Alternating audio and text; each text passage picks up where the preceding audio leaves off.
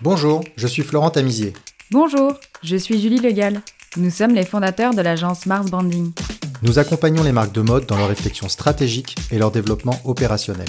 Indépendants multimarques, franchisés, grands magasins ou concept stores, quels défis doivent-ils relever et quelle est leur vision du marché? Spécialistes du wholesale, nous avons créé ce podcast pour donner de la voix à ceux qui en ont le moins, tout en étant des acteurs indispensables du marché. Bienvenue sur Wholesale is not dead, le podcast dédié aux évolutions du commerce en point de vente physique. Bonjour Florent, bonjour Julie, je suis très heureuse d'être avec vous aujourd'hui. Le wholesale n'est pas mort, hein. je pense que le podcast euh, porte bien son nom, il y aura toujours des multimarques, je pense que le, wholesale va, devoir se réinventer, ça, on, le dit beaucoup, se moderniser, euh, aller chercher euh, de nouvelles marques pour répondre aux envies des clients. Le pop-up store, il a deux intérêts. Soit on l'ouvre pour tester une ville, ce qu'on a fait à Annecy aussi par exemple, la première année on a fait un pop-up store, pour voir un peu ce que ça donne. Soit il est là juste pour augmenter le volume d'activité sur l'hiver. Aujourd'hui, si j'ai la marque danoise de Ou la hollandaise Kingwee ou encore un peu de Sessoun, mais Sessoun a ouvert deux boutiques dans le quartier, alors qu'avant, euh, avant j'étais tout seul. C'est pareil pour Isabelle Marant, quand à un moment donné, le, j'ai dit stop, j'arrête, parce que je suis plus d'accord entre le prix et le, et le produit. L'expérience de Deauville est une expérience intéressante. Le next step sera très probablement Saint-Trope, parce que Saint-Trope, c'est une version de Deauville euh, plus internationale.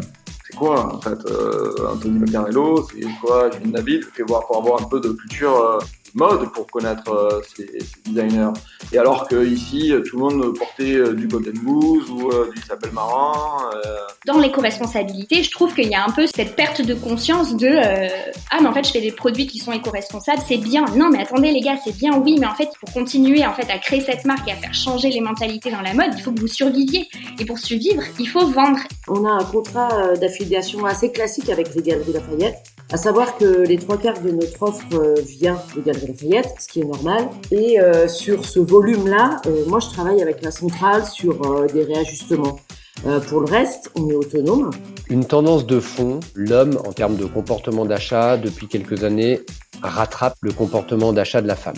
La, la, je dirais la notion de mode, d'accessoirisation, de peut-être l'attention qu'on porte à soi-même. Investi dans SMCP et ils ont donc euh, décidé de fermer euh, tout le réseau Suite, certains Sandro, certains Mage, de manière à se développer sur le digital et surtout un très grand développement sur l'Asie on fait des partenariats avec des partenaires franco-chinois qui sont spécialisés dans l'établissement de dispositifs de live shopping et qui euh, sont capables de connecter des marques françaises avec des influenceurs chinois qui sont spécialistes de produits français à destination des Chinois.